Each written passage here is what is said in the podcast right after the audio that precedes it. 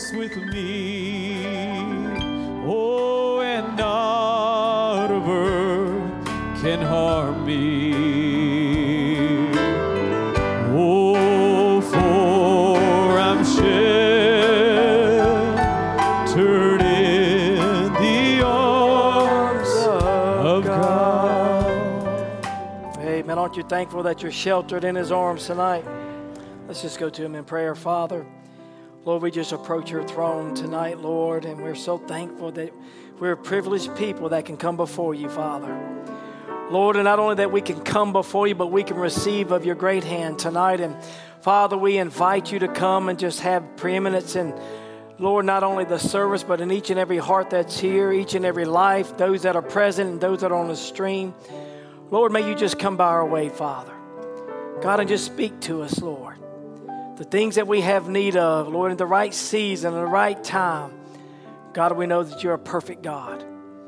You make no mistakes, Lord. You know what we have need of. And Lord, we just invite you now to come and anoint the lips of clay, Lord, to speak to the ears of clay tonight. And Lord, each of us will do our part. I, as a minister, will get out of the way and allow you to speak. And the congregation, as the listener, Lord, they'll get out of the way and allow the Spirit to anoint the word for the season that we're in. So, Lord, we just commit this time to you tonight. We pray your blessings be upon the service. Lord, be with those that are away this evening, Lord, traveling to the meetings there in Happy Valley. God, our pastor and assistant pastor and Brother Aaron, all the way this, this Wednesday night, we ask that your blessings will rest upon each of them, Lord. Lord, those that will be traveling tomorrow and the rest of the week, may you just guide them and give them traveling mercies, Lord. We love you, Father. We just commit this time to you now in Jesus' name. Amen. If you have your Bibles, we're gonna we're gonna look here in Genesis 1. Certainly enjoyed those specials tonight. Glad to see nobody had laryngitis. Everybody recovered from that. That was great. Yes, yes, sir. Amen. So I want to speak to you tonight again as I've been on this thought on the word will bring forth after his kind. And I just I pray you'll be patient with me. We have several more, maybe uh, sermons along the lines of this, but I'm trying to get us to the, the, the the service that I spoke about on manifested sons, and we'll get there eventually. But I want to look here and I want to also give it a subtitle Nothing Can Separate the Seed from the Promise. Now, the seed being the thought, original thought, the promise being the fulfillment. So, nothing can separate the original thought from the fulfillment. So I want you to bear that in mind as we speak tonight. And we look here, God said, Let us make man in our image, after our likeness, and let them have dominion over the fish of the sea, and over the fowl of the air, and over the cattle, and over the earth, and over every creeping thing that creepeth upon the earth. God created you to be a ruler, to have jurisdiction over animal life, and not only over animal life, but this animal life. And we find that so God created man in his own image. In the image of God created he him. Male and female created he them. Let's look here in Ephesians 1. We're going to look here in verse 4. We'll look at verse 4 and verse 5. Then we'll turn to Romans 9, 6 to 8. Ephesians 1 and verse 4 says, According as he has chosen us in him before the foundation of the world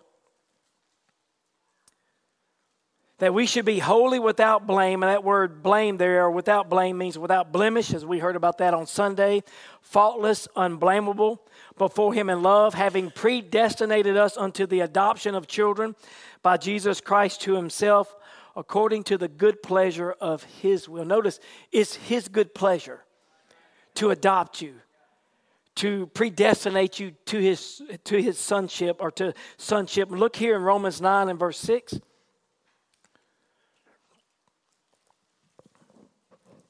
Romans 9 and verse 6 not as though the word of God had taken none effect, for they are not all Israel which are of Israel.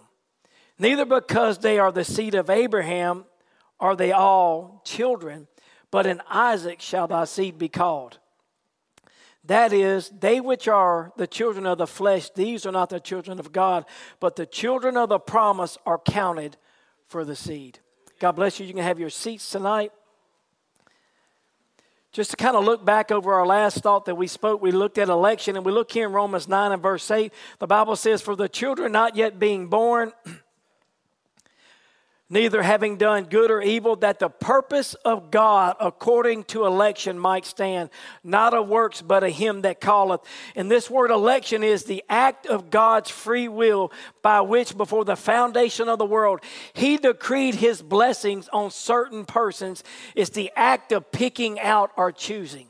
Notice, it's God's election that we're here tonight. It's God's choosing. He doesn't choose us based on our abilities or our inabilities. He doesn't choose us based on how fit we are or how unfit we are, how intelligent we are, how unintelligent we can be.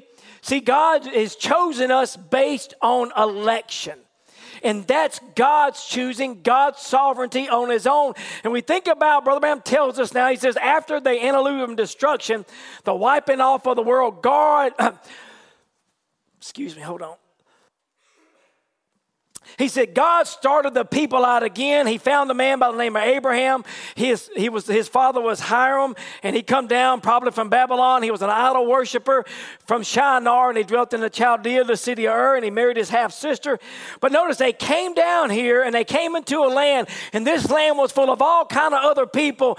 And Brother Branham says Abraham wasn't any better than anyone else.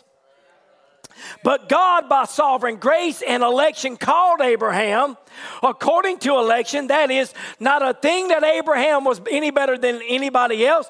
See, don't even say he was a believer, but in the beginning, God, with his unmerited grace, Abraham was saved. And not only was he saved, but when God called Abraham, he saved him and he gave him his covenant unconditionally.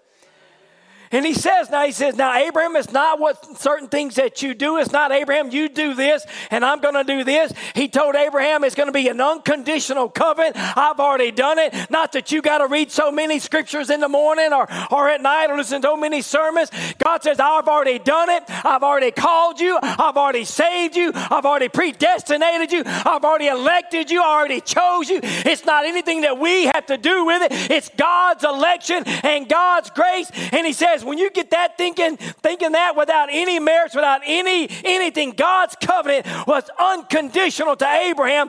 God told him he saved him, and not only Abraham, but his seed. Come on, sons of God. Come on, seeds of Abraham. It wasn't just to Abraham that it was an unconditional covenant, but to you tonight, the same covenant that was bestowed upon Abraham is bestowed upon you tonight. And you can't separate the seed from the promise. God has given you a promise tonight that you are sons and daughters of God. He said it, in God, by sovereign grace and election. Not because that Abraham was, was better than anyone else, but because God, by election, foreordination, called Abraham. Abraham was just an ordinary man just like you and I. No supernatural abilities, just had enough faith to believe. Not Mr. America or Mr. Chaldea, but he had enough faith to believe. The Bible says that Abraham staggered not at the promise. What about the seeds of Abraham tonight? Do we look at our, wish sons of God that, that we stagger not at the promise? Seeds of Abraham looking at the promised word to be fulfilled, not in tomorrow, not in yesterday, but in our day, this moment, this service, in our life, in this very event right now. God is calling a people that's going to manifest Himself and be the bring the fulfillment to the word to this age. And I'm talking to seeds of Abraham tonight, and you can't separate that seed from the promise of fulfillment. God is going to have sons and daughters. Notice now, he says it's by sovereign grace and election, not because that Abraham was better than anyone or, or was better than anyone else, but God by election foreordination called Abraham. Abraham was just an ordinary man, had nothing to do with it. Neither have you got anything to do with it. Neither have I got anything to do with it. It's God's business to make the choice. I say, Thank you, God, you made me your choice. Come on, you may be having a rotten day today, but thank God you made me your choice. You may be down in the molly grove today, but thank God you made me your choice. When I didn't feel like it, when I didn't act like it, when I didn't talk like it, God, you still made me your choice. I say, oh, blessed be the name of the Lord tonight. That should be able to make you look at Monday morning in the face, say, I got this because my God made me his choice. Oh, my God's bigger than my tomorrow. Hallelujah. See, it's God's business to make the choice, not him that willeth or him that runneth, but it's God that showeth mercy. And he says, all together by election. See, now God made his covenant with Abraham absolutely unconditional. You know, Brother Mike, I'm glad that that same covenant applies to me tonight. Because there's days I don't feel saved, but it doesn't do away with the covenant, it doesn't annihilate the promise. It doesn't eradicate that I've been called. It doesn't stop the fact that I've been chosen by God. See, because it's an unconditional covenant. There was no ifs, ands about it. The covenant was absolutely, had no strings attached to it at all, and Abraham had nothing to do with it. God was so determined that he was going to save Adam's fallen race. And so he made a covenant with Abraham unconditionally. Not if you'll do something, but I have done it. Hallelujah. What about your sons and your daughters? What about those prodigals? I have done it. Come on, moms and dads, grandparents. Oh, you're worried about the prodigal, but God's already said it's an unconditional covenant to the seeds of Abraham. You got to claim them as seeds of Abraham. And when you claim them and you believe it for them, let me tell you, every gun in hell is going to be trained on you. But Abraham staggered not at the promise of God through unbelief. And you couldn't separate the seed from the promised word. And you can't separate this bride from the promised word. She is going to come forth. This word will be made manifest in her life and in your prodigals. Not if you do something, but I have already done it. And you know, you say, well, if God will make that covenant with me. Brother Branham says he didn't only make it with Abraham, but his seed after him. Oh my. This will help you look at Thursday morning with a bright eye.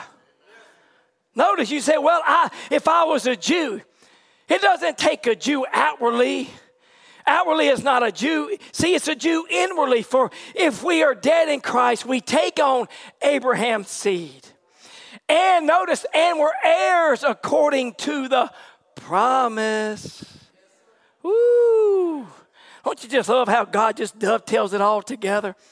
Heirs. And this word heir, I'll get to it here in just a little bit. But just think about it. The same way God called Abraham, the same way God chose Abraham is the same way that God called you tonight. The same way God chose you tonight. Look, you, you got your faults, you got your mishaps, but yet God called you tonight, not by anything that you've done, not by how good you are, how good looking you are, how tall and skinny or short and fat you are. It doesn't have any bearings on it at all. How much the scriptures you read, how many sermons you listen to, it has no bearing on the fact at all. Before you was even able to read or write, God already called you. God already chose you. God already put your name in the Lamb's Book of Life. It's already there. It's a finished work, church.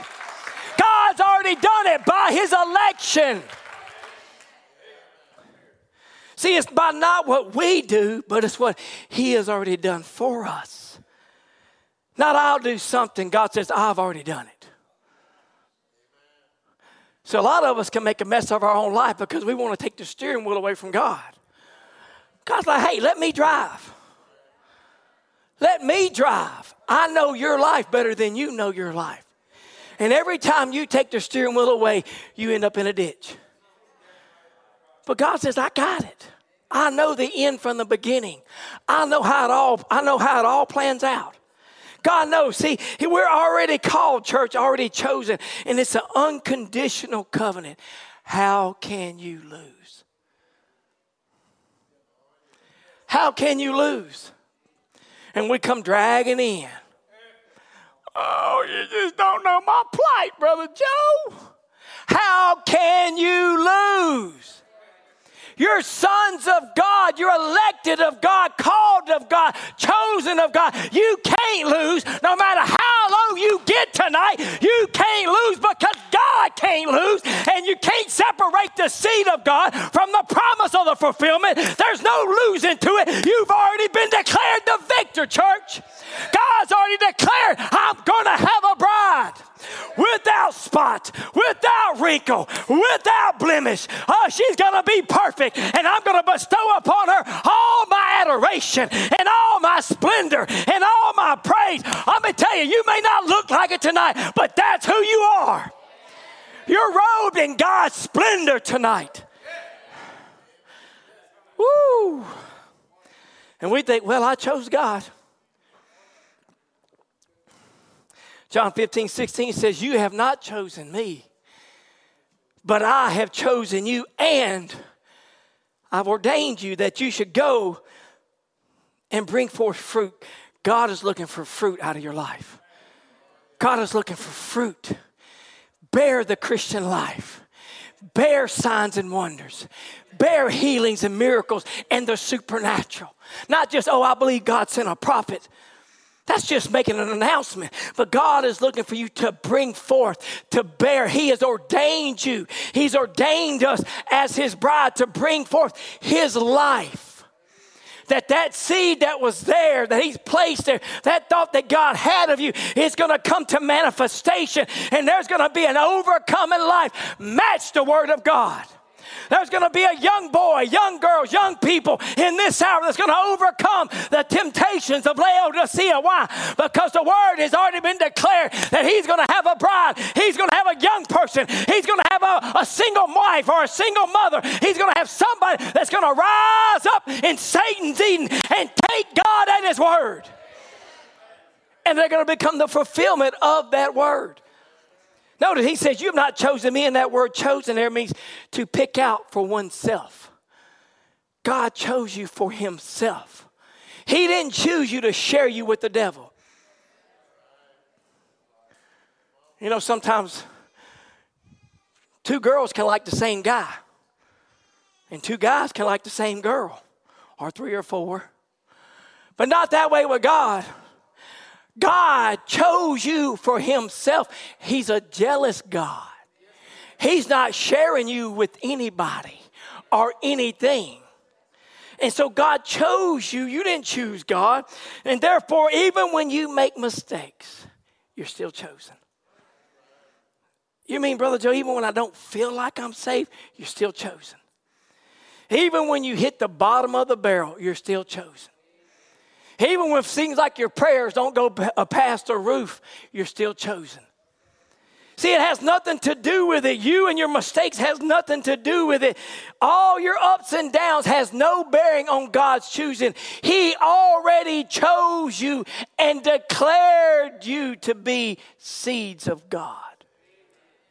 Brother Branham, I like the way he says this here in question and answers 1959. Notice he said, He loved you. I say, Hallelujah. Come on, I need y'all to be working with me this evening now. Come on, this is good stuff. I know I've been on it quite a while, but let's just get on. Let's just get behind it.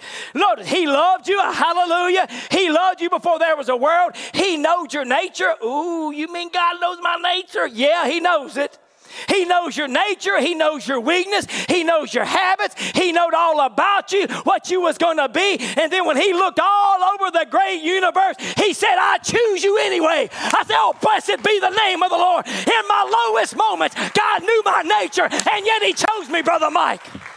God knew the nature I would have. He knew the temper I would have. He knew the things I would struggle with, with my own weakness. And yet God looked all over the great universe and He says, I chose you, Joe Adams. Turn your car around. Get back home. Go back to the Father's house. You weren't meant for the chicken yard, but you are meant for my heaven. You was meant for a heavenly place. I called you to be bride. I called you to be chosen, elected of God. Looked all over. And he says, I chose you. Oh my. I don't know what you're going through today, but you're chosen. Think about it. He knowed the nature that you were born with. I want to look at this just for a minute.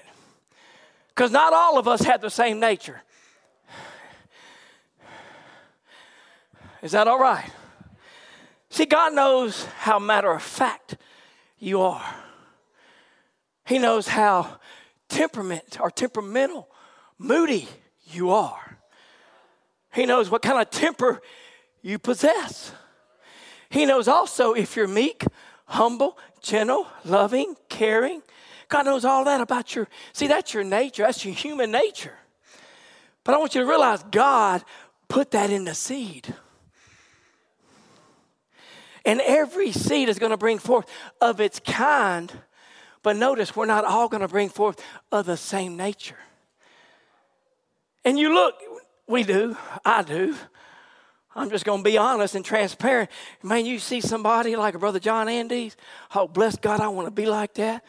Upbeat, happy, positive all the time. Man, I've tried. I fake it till I feel it, and I still don't feel it. They say fake it till you make it. Well, I'm batting zero, Brother Derek. There's only one, Brother John. But you see something in somebody else and you begin to desire to be like that. And again, guess what happens? You begin to despise who you are. You begin to despise the nature in which God has given you. But I want you to know tonight in Psalms 139, verse 13 says, For thou hast possessed my reins. Thou hast covered me in my mother's womb. I will praise thee. Verse 14. For I am fearfully and wonderfully made. Oh, hallelujah. With that temper, you're still fearfully and wonderfully made. Even with that meekness and that gentleness, where people can run ramrod all over you, you're still fearfully and wonderfully made. And what you find, well, Satan will anoint that human nature and he'll get you to say things that you wished you would never have said or hurt people that you didn't intend to hurt. That's why the Bible says you must be born again. So you got to bring that nature. That nature, you can't do away with that nature. God put that nature in the seed. It's got a purpose. It's going to bring honor. It's going to bring glory to God when that nature has been brought subject to the word. And you take that same nature, hot tempered. I know none of y'all here got a hot temper. No, no, no. None of y'all, uh uh square them shoulders back, come at me like that. Not y'all. This is even like tabernacle. We're gentle doves. But you take somebody that's got a fiery nature and a strong disposition, and you let them get converted, and God begin to anoint that same nature that the devil used to cause hurt and destruction. God will anoint that nature and make a prayer warrior out of him. God will make him somebody that he's relentless in the face of the enemy. He's fearless in the face of devil. Why? Because he stands on the same word. God put that there to bring glory to himself because it's God's nature. God possessing, God bringing forth attributes of Himself. So don't despise the nature you have, just bring it subject to the Word. I think I've shared this time or two. My mom told me when I was 23 or 21, she said, Joe, you're going to be in jail or you're going to be in prison. That's the same thing. You're going to be dead, excuse me, or you're going to be in prison by the time you're 23 years old because of my fiery disposition. Because I didn't back down. But when God got a hold of that life, I don't back down off a promise. And let me tell you, church, that same nature, don't despise it. You're fearfully and wonderfully made. God made you in such a way that only you can bring honor from your life. And God's not going to share it with anybody or anything. Now we find here, let's keep going on if we don't, if we, okay, yeah, I got plenty of time. But Bible says, now this, these elect are not only the eternal thoughts of God, which were to be expressed in their flesh, Notice, in the flesh, in their due season. But these same elected are called by another name. Romans 4 and verse 16 would tell us, Therefore, it is of faith that it might be by grace, to the end that the promise might be sure to all the seed. Not to that only which is of the law, but to that which is also the faith of Abraham, who is the father of us all. Romans 9 and verse 17. Neither because they are the seed of Abraham are they all children, but in Isaac shall thy seed be called. See, that is, they which are the children of the flesh, these are not the children of God, but the children of the promise are counted for the seed. The children of the promise. What promise? I will have a son. Let us make man in our image, in our likeness. God's desire. As we heard just briefly again, we're going to hear a lot tonight where Brother Tim spoke again on Sunday because we're kind of crossing uh, channels here. But see, God had a desire to have a family, and you're that family. You're a part of it. And all your mistakes, and all your failures, and all your peculiarities, and all our quirks, and everything that we have to offer God, yet God has chosen us. And it's that. We're the children of the promise. Because God's promise, Brother Branham will tell us in Israel and the church, number one, he said, the children of the promise promise what? What kind of promise? That kind, that God promised before the foundation of the world. He called them, that's the seed. Before the foundation. When were you chosen? Oh, did y'all not hear that question? When were you chosen? Before the foundation of that was not a trick question, I promise you. That was, hey, that's open book before the foundation of the world. Not because you quit doing this and quit doing that, quit lying, quit stealing. Those are just more moral acts. Well, a good citizen will do that. You can't tell yourself you're a Christian yet until something here has happened, until you've been regenerated, something that's happened in here. Notice, children of the promise. Promise what? That God said, I'm going to have a son. Let us make man in our own image. God having sons and daughters who will not be conformed to this world, but they're going to be be transformed by the renewing of their mind. When the word comes forth, they receive the word, and the word begins to work in their mind, drops into their heart, and life begins to manifest. What does it manifest? It's manifesting the life that was in the seed the entire time.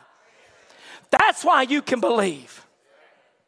See, the promise to the seeds of Abraham. Brother Branham will tell us now, if you, in Galatians, well, he says this in the Smyrna church age, Galatians 3 and verse 29, and if God, if you be in Christ, then are you Abraham's seed and your heirs according to the promise. That word heir there means you're a sharer. Oh, sharer. That means you're an inheritor. It means you are a possessor. Now let's read it like that. If you be in Christ, then are you Abraham's seed, and you're a sharer of the promise. You're an inheritor of the promise. You're a possessor of the promise. If you're Abraham's seed, you can't separate the seed from the promise. Woo! See, then here we come into this consolation as the eternal Logos, God was manifest in the Son, and in Jesus dwelt all the fullness of the Godhead bodily. Can we say amen to that? And that eternal one was the Father manifest in the flesh, and thereby gained he the title of Son. But we're not going to finish. We're not going to stop reading. Listen to what he says next. Even so, we, eternal in the thoughts in our turn became the many membered spoken word seed manifest in the flesh, and those eternal thoughts now manifest in the flesh are the sons of God, even as we are so called. We did not become seed by the rebirth, we were seed, therefore we could be reborn. Come on, church. Why are you here tonight? But shows that you are seed. And he goes on to say, in non seed, there is nothing to quicken. See, that's the reason why you can catch the word, is because you're seed. That's why you can believe this message is because you are seed. You are seed. The reason you stopped drinking and, and smoking and partying and living that life, that old life, is because you are seed. The reason why you can pack up and leave your family, leave your friends, leave everything you've ever known, and come to a place where they preach the fullness of the word is because you are seed. See, because in non seed, there's nothing to quicken. So aren't you thankful that that old nature that you had, crabby, always depressed, always down, always temperamental. Aren't you glad it could be reborn? Ooh, that was a weak amen for some of y'all. my, my, my. Man, I'm so glad. I'm so glad none of y'all knew me before I came to this church. You will see the, uh, a huge contrast, Brother Mike, of what's standing before you today versus what I was 20, 30 years ago. See, I'm so glad that old nature no longer has jurisdiction over my life. See, because I was a seed, because you are seed, you could be reborn. You can, you could be quickened.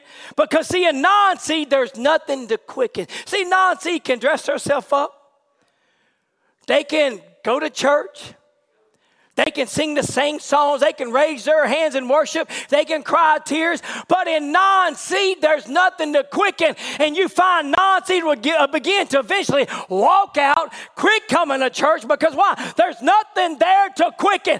But in that predestinated seed, God put a seed in there, a germ of life in there. And when that life comes in contact with the word, oh, let me tell you, the word begins to respond. And that life begins to be quickened by the word of God. God. Brother Branham would tell us the word can only recognize the word. Why are you here tonight? It's not because I'm your favorite preacher. No, because the word in you has recognized the word for this hour. And it responds. No matter who's preaching, the word in you responds to the word of this hour. That's why we're here. See, it can't recognize a denominational or a perversion. It knows better. It's the word. It can only recognize the word. A wheat can only be a wheat. Oh my. See, it started off as a wheat. It'll always be a wheat. It may be a small wheat, but it's still a wheat. We got a lot of wheats here tonight cream of the crop. Not all of us are the same size wheat, but I want you to know right now a tare can never be a wheat. Though it rejoices with the same rain, though it lifts his hands up and cries, it will never be a wheat. Let me tell you, you always was a wheat. You always was a son of God. Quit looking back at your past. Quit worrying about yesterday and all your mistakes. And look at what God had called you. The promise is to be a son. A promise is to be a daughter of God. A promise is to be that bride without spot, without wrinkle, without blemish. The promise is to be changed change in the moment, in the twinkling of an eye. See, a weed can never be a wheat. I'm not calling you a weed. So get that out of your head. Yet it's watered by the same anointing, but it ain't wheat. See, God knows exactly where you belong. Why are you here? Why'd you come from the state of Washington? Why'd you come from the state of Arizona? Why'd you come from the state of Mississippi? Why'd y'all come from Texas? Why'd y'all come from Arizona? Why? Why'd y'all come from Washington? Because God knows exactly where you need to be. For what purpose? So that that seed can begin to be nourished and built up and the life that was inside of that seed. It always was. It was always there. You didn't get that life at the altar, that life was always in the seed. Oh my. You always was. You say, Brother Joe, you've been, this is part four. Come on, man. Ain't you got something else to preach? I want to preach this so much until you start walking it until you start living it. the word will bring forth after his kind. What is his kind? You ain't some little castaway, some nobody. We're sons and daughters of a king. Let me tell you, if that, if that Negro, that slave there, if he can conduct himself like a son of a king, what about us tonight? Why don't we? We're sons and daughters of a king. We're sons and daughters, Brother Mike, of the King of Kings and the Lord of Lords. And ain't nothing that he won't do for you, that God won't reach down and save the dying. He won't save the lost. Oh, the hand of God is not short, but what it can be, it can save. It's time we square our shoulders back. Don't shed no tear. Wowsy, wowsy me. Now square your shoulders back, son. Recognize, I always was. I always was. And you're going to keep hearing it until I'm done. You always was. You always was a seed. No matter what happens to you on this side of eternity, you always was, you always will be Oh, your past mistakes doesn't define who you are. Your failures doesn't define who you are. Your shortcomings, they don't define who you are. My God has already defined who you are. And He's called you son. He's called you bride. He's called you elected. He's called you anointed. He's called you for a body change. That's who you are. Quit looking back at yesterday and look at what the promise says.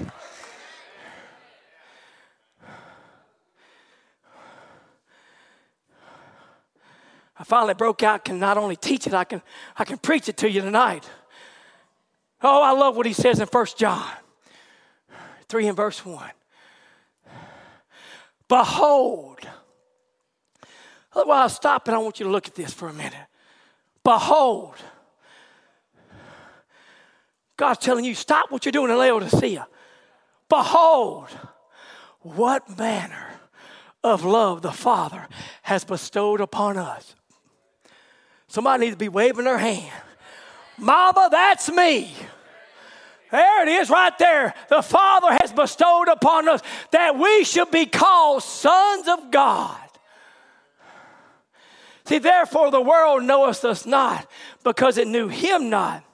But see, beloved, notice verse 2 Beloved, now,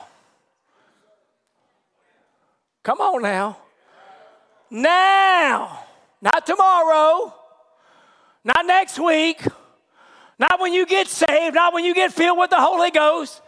But even right now, are we the sons of God? And it does not yet appear what we shall be, but we know.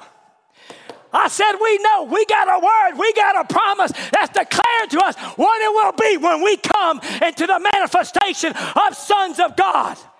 We got a promise, and the seed is already there, and you can't separate the seed from the promise. Oh, you say, Brother Joe, but you said if we don't have the Holy Ghost yet, you're still a son.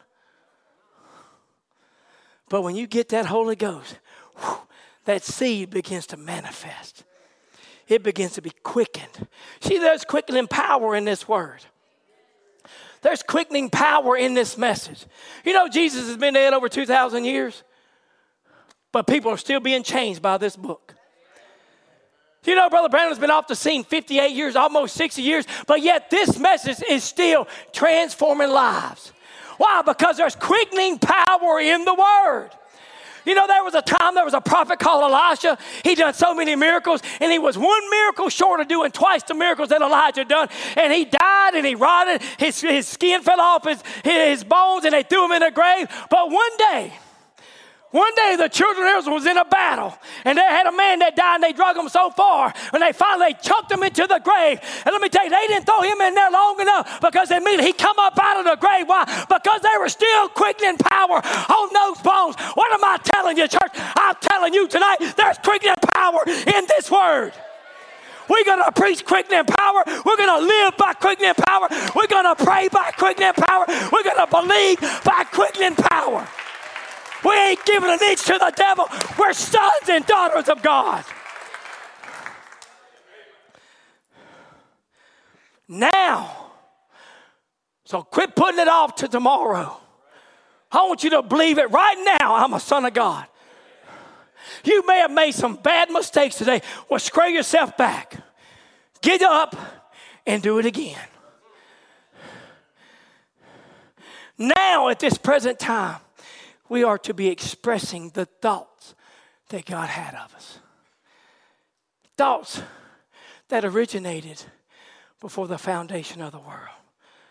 Now are we the sons of God. Quit dwelling on your mistakes. Well, you know, Brother I come to church and I want to do this, and I want to do this, and I want to do this, and I can't do nothing. Well, that was last week. It's a whole different service. It's a whole different opportunity. Just recognize I am what the word says I am. I'm a son, I'm a seed, I'm a thought, eternal thought of God. Therefore, there's not one demonic power in hell. There's not one trial, there's not one situation, there's not one circumstance, there's nothing that can separate us from what? The promise of God. The Bible says nothing can separate us from the love of Christ. When did Christ love you? When you was in his thoughts.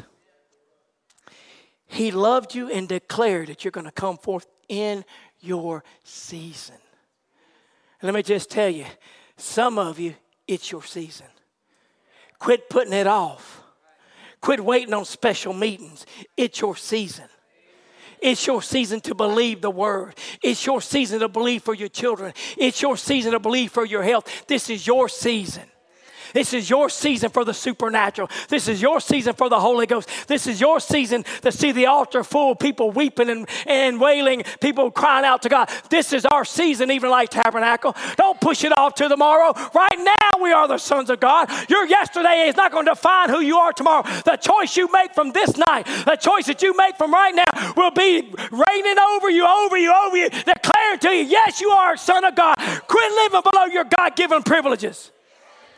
God's called you for this.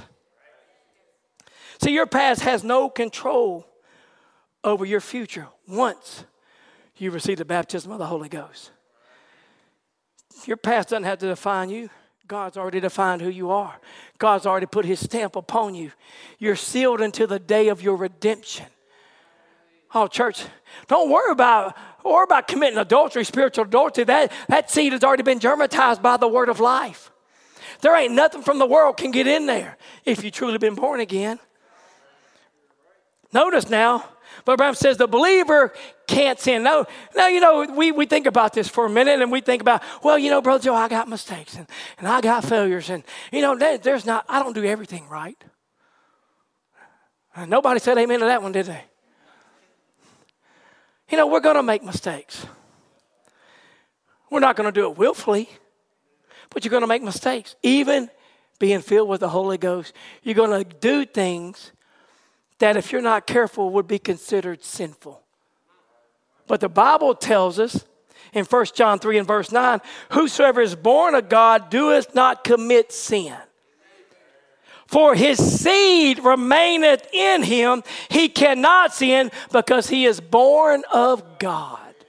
You don't commit sin. You make a mistake. You fall. You come short of the glory of God. But you get back up. You're quick to repent. And you say, Father, I'm sorry I did that. And you call that person on the phone and you say, I'm sorry I said that. I'm sorry I acted like that. I'm sorry I made that bad business decision. I'll make those things right. It won't hold over you. You cannot sin because the seed of God remains inside of you. Brother Branham tells us in Hebrews chapter 7, he said, The believer can't sin. Certainly not. The seed of God, the blessing of God remains on him. See, God can't see nothing but the blood of his own son, no matter what it is in the church, what it is, God don't see it because Jesus is making intercessions constantly. The high priest, no way for him to sin when such a sacrifice is laying there for him like that. Now, I'm not giving you a, a privilege to go out and live any way you want. I'm not saying that at all. But I'm saying a son of God, a real born again son and daughter of God, they don't commit it. They don't willfully go looking for sin. Their minds are not willfully going to that, that internet site and clicking on it and doing. They may get trapped, but they're not willfully doing it. Because Brother Branham says, if you're willfully doing it, then you ain't been changed yet. So let's make sure we draw that. But the Bible says, once purged by the blood, there remaineth no more desire. See, because there's a seed on the inside, and that seed is declaring you different than the world. You know, how many of you, when you were young, children, maybe elementary school, and kids would do things and you couldn't do it because it just bothered you? Only two or three of us, okay, well, maybe we'll have a meeting when we're done. But you know, there was things other people could do, but you couldn't do. Brother Branham said, because that life, that germ was always there. It wouldn't even allow you as a child to do things that others were doing. I wish it would have kept me from a lot of things that I did, but praise God, it kept me from doing a lot of things that I didn't do because the seed was already was there. But sometimes I walked over it. Sometimes you walked over it. Sometimes you were going to do what you want to do just because you were going to be the man of your own ship. Oh, but there's a captain. There's a captain. When you realize you're tired of running that ship aground, Lord, get me out into some deep seas and let's set sail. I thank God for that tonight. Notice now, he says, Now, then after a while, you heard the gospel. Maybe you went to church, you picked out this and that, and you went from denomination to denomination. But one day, you being a part of God, you had to be a part of the Word. And when you heard the Word, you know where you come from, you know what the truth. You always, notice that you were always, the seed was always in you. The Word seen the Word that was in you, that was before the foundation of the world, saw the Word, and you come to it. Brother Johnny, the word was always there. Now I know a little bit. You told us your testimony many years ago about the life that you live, but there was the word was always there. And when that word that was here came to the word that was there, you that word came to that word. And now you don't live the life that you used to live. Can I get a witness, somebody? Oh, I can declare to you, Brother Al, maybe the same thing for you tonight. When that word came to this word, this word came to that word. No longer we can't be earthbound chickens going around, clucking around in denominational pest house. No, why? Because we've heard from our mama bird. We've heard from mama eagle church. We're not earthbound chickens. We're eagles. We're sons and daughters of God. God has got great things in store for us.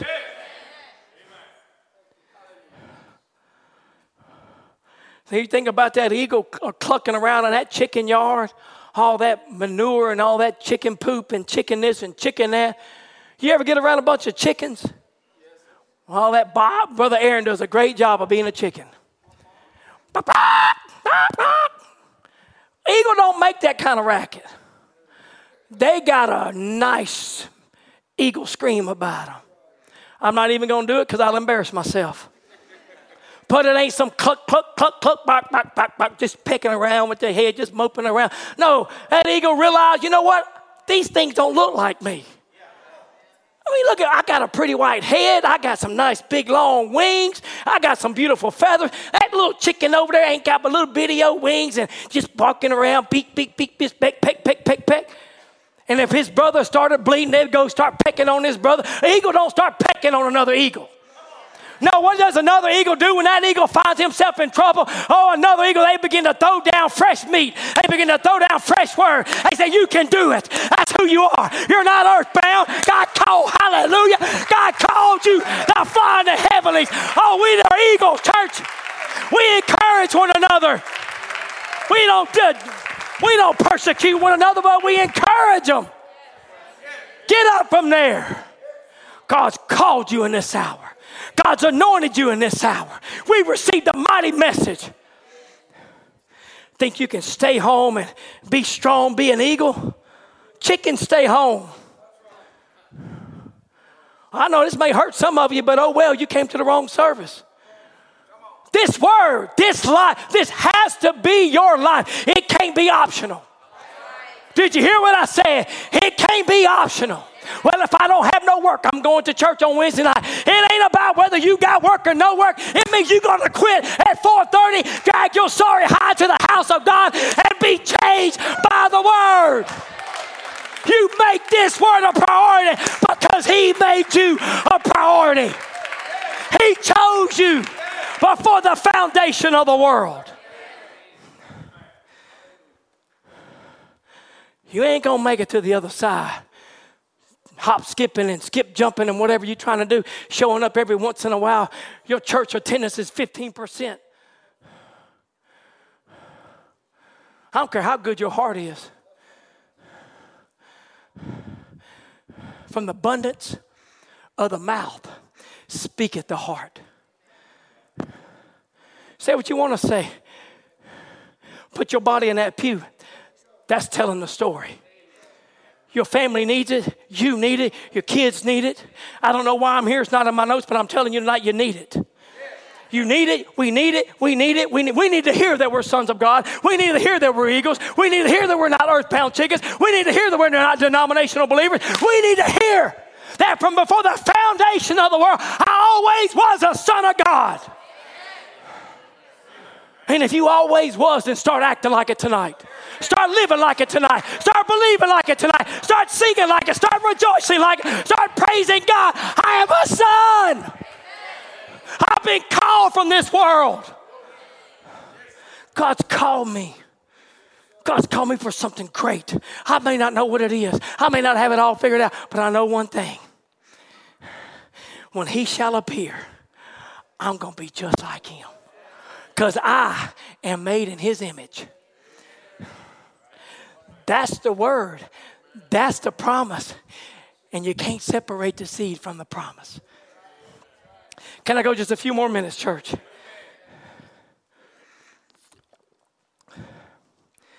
Brother Branham says death does not even stop the quickening power. Death can't stop it because when you got it, it's eternal. See, there's the difference. When you got it, not when you talk about it, no, not when you act like you got it, but when you truly got it, it's eternal. You begin to line up with the message, you begin to line up with the word. Why? Because you've heard from your theophany. So I'm going to tell you again you always was a son. I got part five and part six waiting in the wings. Guess what you're going to hear? Guess what you're going to, I bet you can't guess it. That you always was a son of God. You know, I'm going to keep preaching. Some of y'all going to go out here and you go like, you know what? I really believe what Brother Joe's preaching. You know, I'm going to start acting like a real son of God. I'm going to get my family to the house of God on Sundays and Wednesdays now. And if we got special meetings, we'll be at those special meetings. Because why? You just need to be told. You just need to be encouraged. You just need to keep hearing it and keep hearing it. And then finally, something drops down and you start really believing I am what the Word says I am. Not because Brother Joe said it, but because the Word has already declared it. I am a son of God. I always was a son of God. I'm made in His image, I'm formed in His likeness. Oh, hallelujah, church. That's who I am. Then you'll get your head out of them nasty programs. Then you'll get your eyes off those dirty websites. Then you'll start treating your wife like she needs to be treated.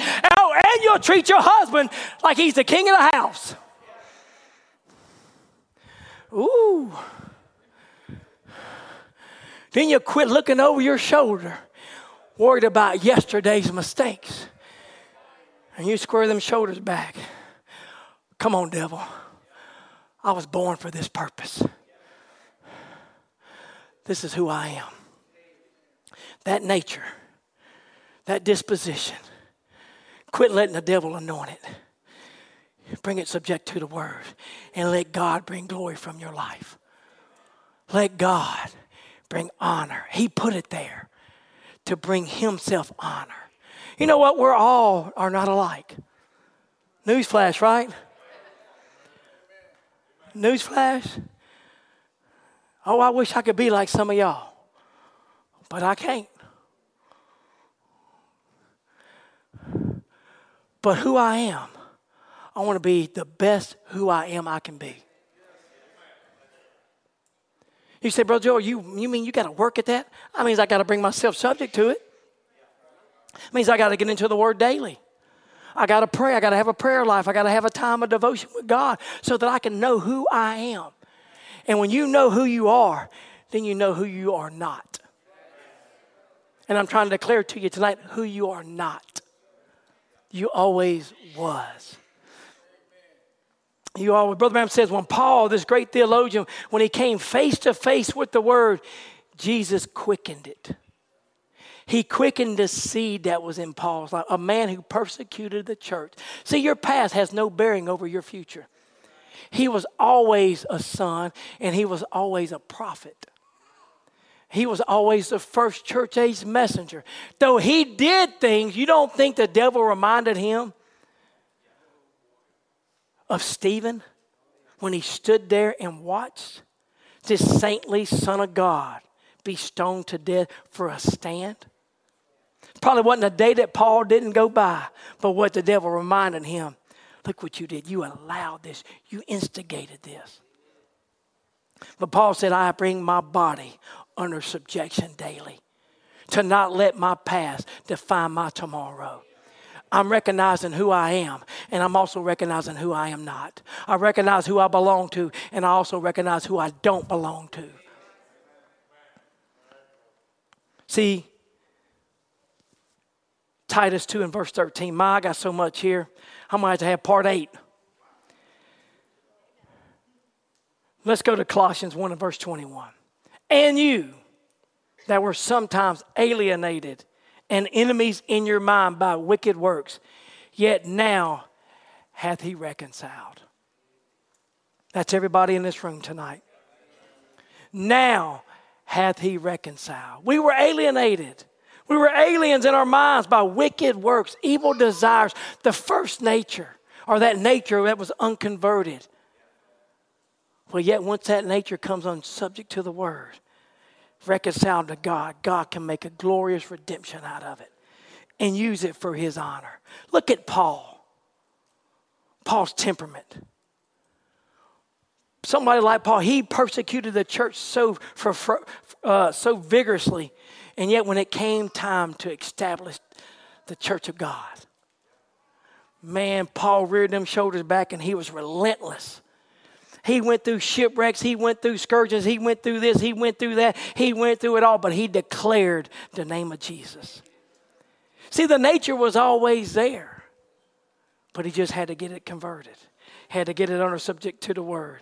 Brother Branham says, now notice, redeem means to buy back. See, it restores to the original owner. God, by his death, the shed blood, bought back his son. He bought back the spoken word seed bride. My sheep hear my voice, the word, and they follow me. You always were a sheep. You never were a pig. You never was a dog turned into a sheep. You always was a sheep. So quit going around identifying as a pig. We got kids today, they can identify as cats and dogs in school. Go send them a little tray over there in the corner and they can go do their business. They're a cat. Give them some kitty litter. And Satan will want nothing more than sheep, sons of God, to go and identify themselves with something that you are not. And I'm here to tell you, I'm going to keep preaching until you really believe it. You are sons of God. Let that be your identification. Put the token on display. Square your shoulders back. Time to believe, time to have faith, time to rise up. But Abraham said it's not the person that comes predestinated from God, but it's the word or the seed. That is it. Now let's go on down so I can try to wrap this up. I'm going to just cut it short. Sorry, church. Bible tells us in Romans 8 and verse 20 verse 29 for whom he did foreknow he also did predestinate to be conformed to the image of his son that he might be the firstborn among many brethren. Moreover, whom he did predestinate, them he also called. Those he called, he justified.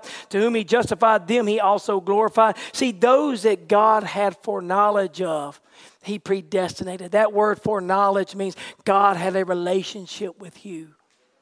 You were in his thinking, in his thought process. So that takes us back to Genesis 20, 20 uh, Genesis 1:26.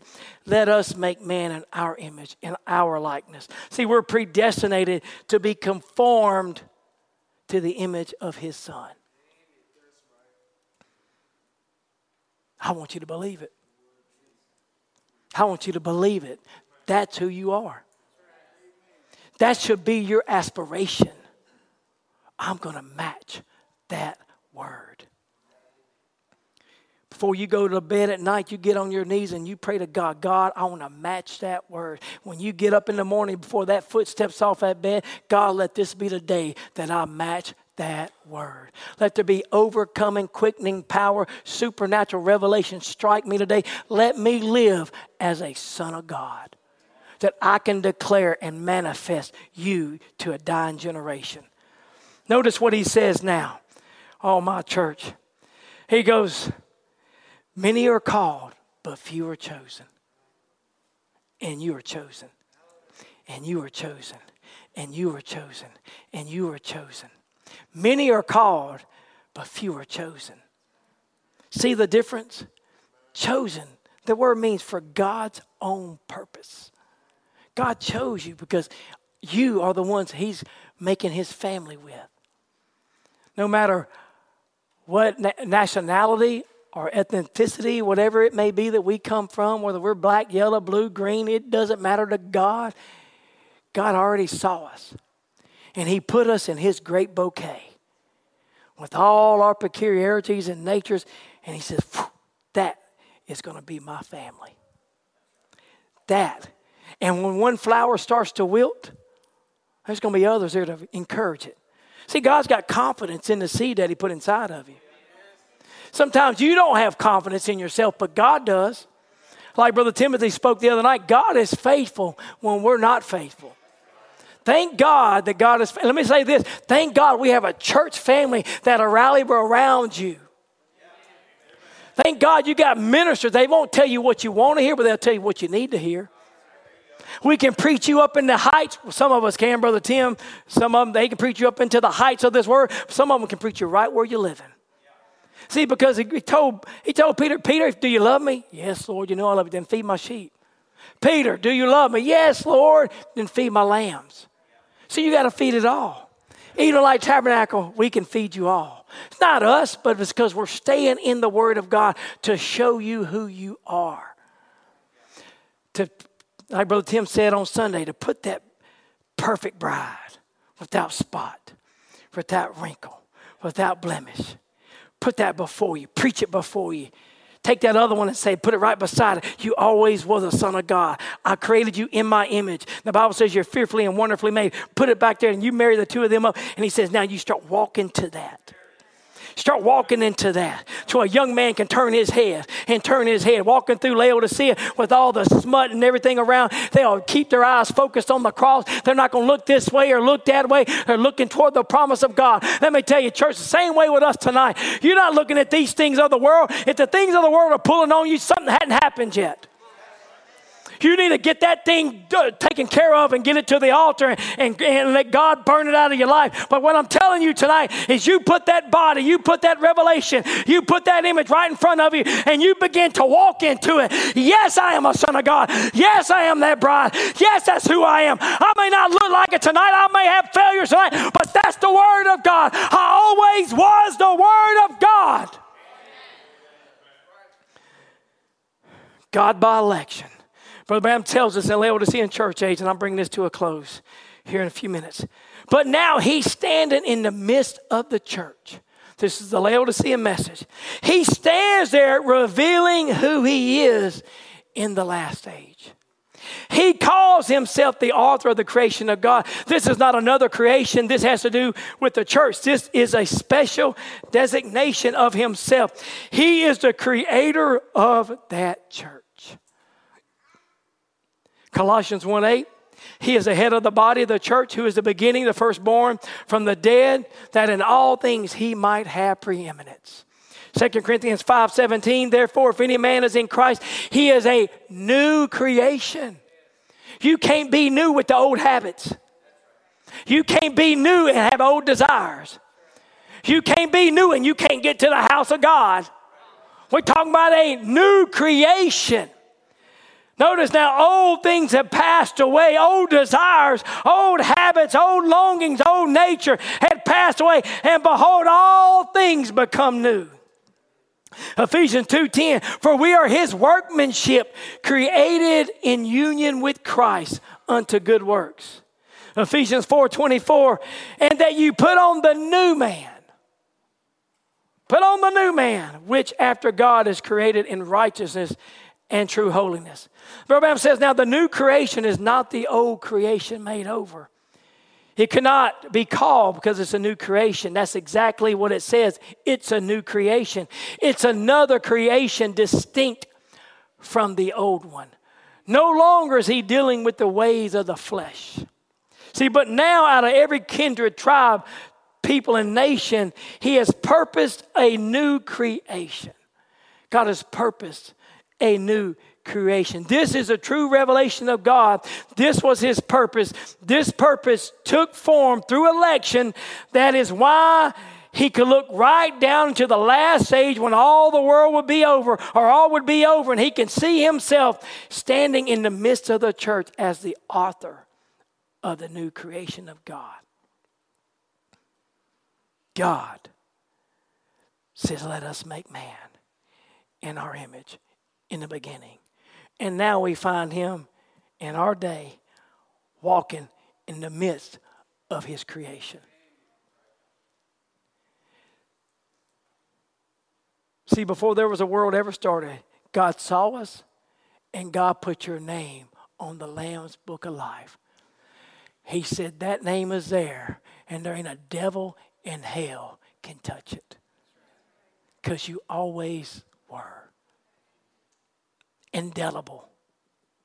There ain't a nothing that you'll go through that'll ever erase your name off of that book. Did you hear me?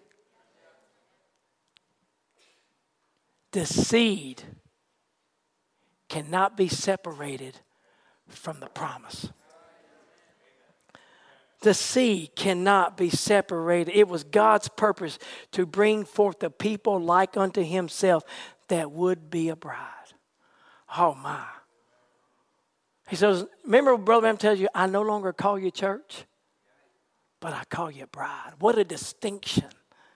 He's separating you from the rest because he's showing that you were never part of the church, but you always was the bride. See, she was chosen before the foundation of the world in him.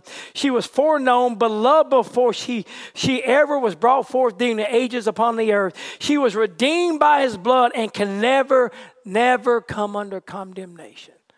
Some of y'all need to shout because you're walking in condemnation day after day after day after day. But the Bible says, therefore, there is now no condemnation to them that walk not after the flesh, but after the Spirit. You know, the Emphatic Diaglott, Brother Branham, Brother Branham talked about that, and Brother Tim made mention to it on Sunday. But when you look at the Emphatic Diaglott and you look at Romans 8, it says, Because whom he foreknow, also before he marked out copies. God already marked out copies of himself, and I'm looking at, at marked out copies. You know, you take a sheet of paper and you're gonna, or a, a cloth, and you cut a design out of it.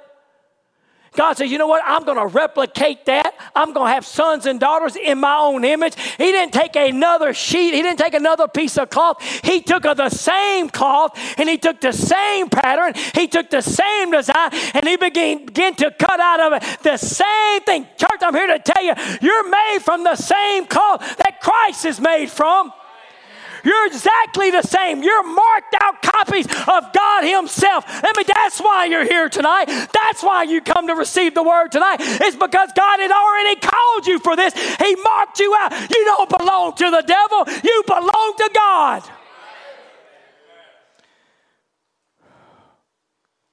And I'm ending here. Musicians, please come if you would. Romans 8 and verse 31. What shall we say to these things? If God be for us, who can be against us? Oh, he that spared not his son, but delivered him up for us all, how that he was, how that he shall not with him also freely give us all things? Who shall lay anything to the charge of God's elect? It is God that justifieth. Who is he that condemneth? It is Christ that is died, yea, rather that is risen again. Who is even at the right hand of God who maketh intercession for us? Verse 35, and this is where we draw our thought. Who shall separate us from the love of Christ? Shall tribulation? That's a question. Shall tribulation? Shall distress? Shall persecution? shall famine, our nakedness, our peril, our sword. Oh, church, the Bible says, Who shall separate us from the love of God? There's nothing, and we find in verse 38, he says, For I am persuaded that neither death, nor life, nor angels, nor principalities, nor powers, nor things present, nor things to come, nor height, nor depth, nor any other creature shall be able to separate us from the love of God, which is in Jesus Christ our Lord. I'm here to tell you tonight, this word is going to bring forth of his own kind and the seed of God. There is nothing that can separate that seed from the word, from the promise. There ain't a persecution, there ain't a sickness, there ain't cancer, there ain't enough demon power, there ain't enough depression, there ain't enough anxiety, there ain't enough fear, there ain't enough heart trouble, there ain't enough sugar diabetes. There ain't nothing can separate the seed from the promise. You're sons of God. You're daughters of God. Rejoice, church. Rejoice in that revelation. God, you called me for this. You made me dust. I didn't make myself the bride. God, you called me. You made me. And there ain't enough. There ain't enough powers that can separate me from my promise. Oh, beloved, what manner of love the Father has bestowed upon me that right now, right now on a Wednesday night, I'm a son of God. And when I get out of bed on Thursday morning, I'm a son of God. And when I get to Monday, I'm still a son of God. And when I get to next year, I'm still a son of God. And when I face my hardest trial, I'm still a son of God. And when sickness ravages my body, I'm still a son of God. And when I feel like giving up and giving in, I can't give up. I can't back up. I can't give in. Why? Because I am a son of God does yet appear what I shall be. But I know one thing when he shall appear, buddy, I'm going to be just like him. I'm going to be changed in the moment, in the twinkling of an eye. Oh, glory to God. Satan, you don't have enough to keep this little bride down. We've been made in the image of God. And this word is going to come forth. Let me just share one last quote. He called by elections. He set his church in order. Jesus said, No man can come to me except the Father draws him. You never come to God because that you wanted to. You come because Christ called you. God called you. And he that comes to me, I will no wise cast out. I will give him everlasting life. Not just lasting from one week, one revival to the another, but everlasting, eternal life. I will raise him up in the last day.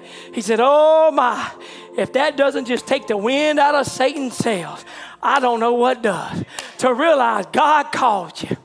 And if God called you, He don't uncall you. If God chose you, He don't unchoose you. You've been called before the foundation of the world. I say, oh, hallelujah. Let's set our wings, brother and sister. Let's realize we're eagles. Jump up. Get out of that chicken yard that you've been in and jump up and flap those heavenly wings of faith and start believing what the word says about you. Come on, Brother Mike. I could preach another hour. When I'm feeling afraid, full of uncertainty when the plans that I've made all fall apart,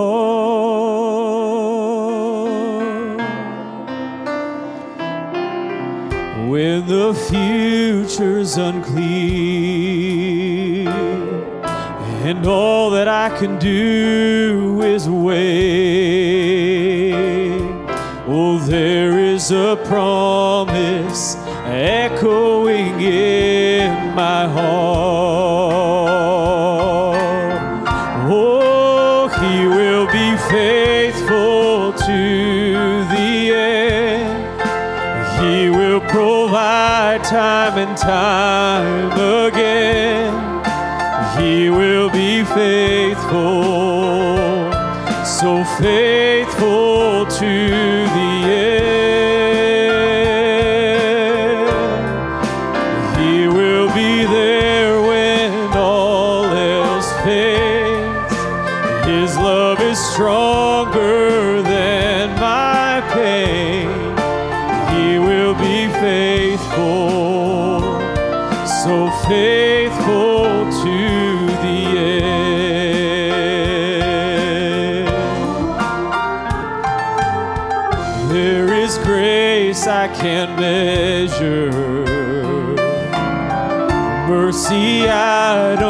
deserve.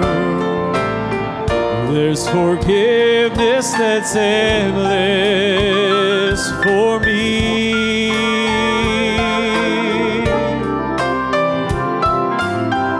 Oh, what a blessed assurance to know how deeply I'm loved.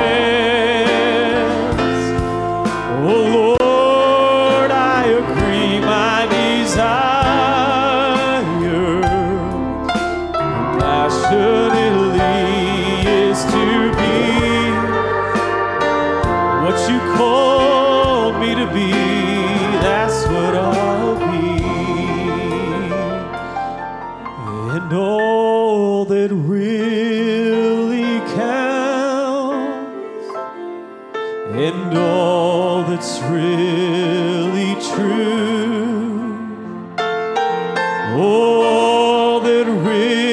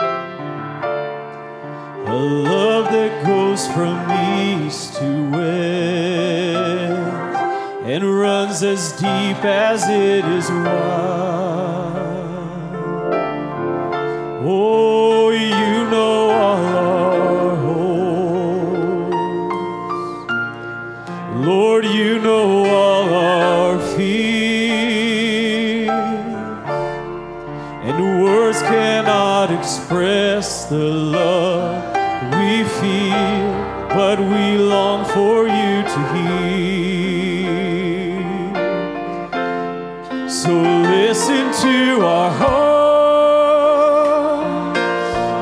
Oh, and hear our spirits sing a song.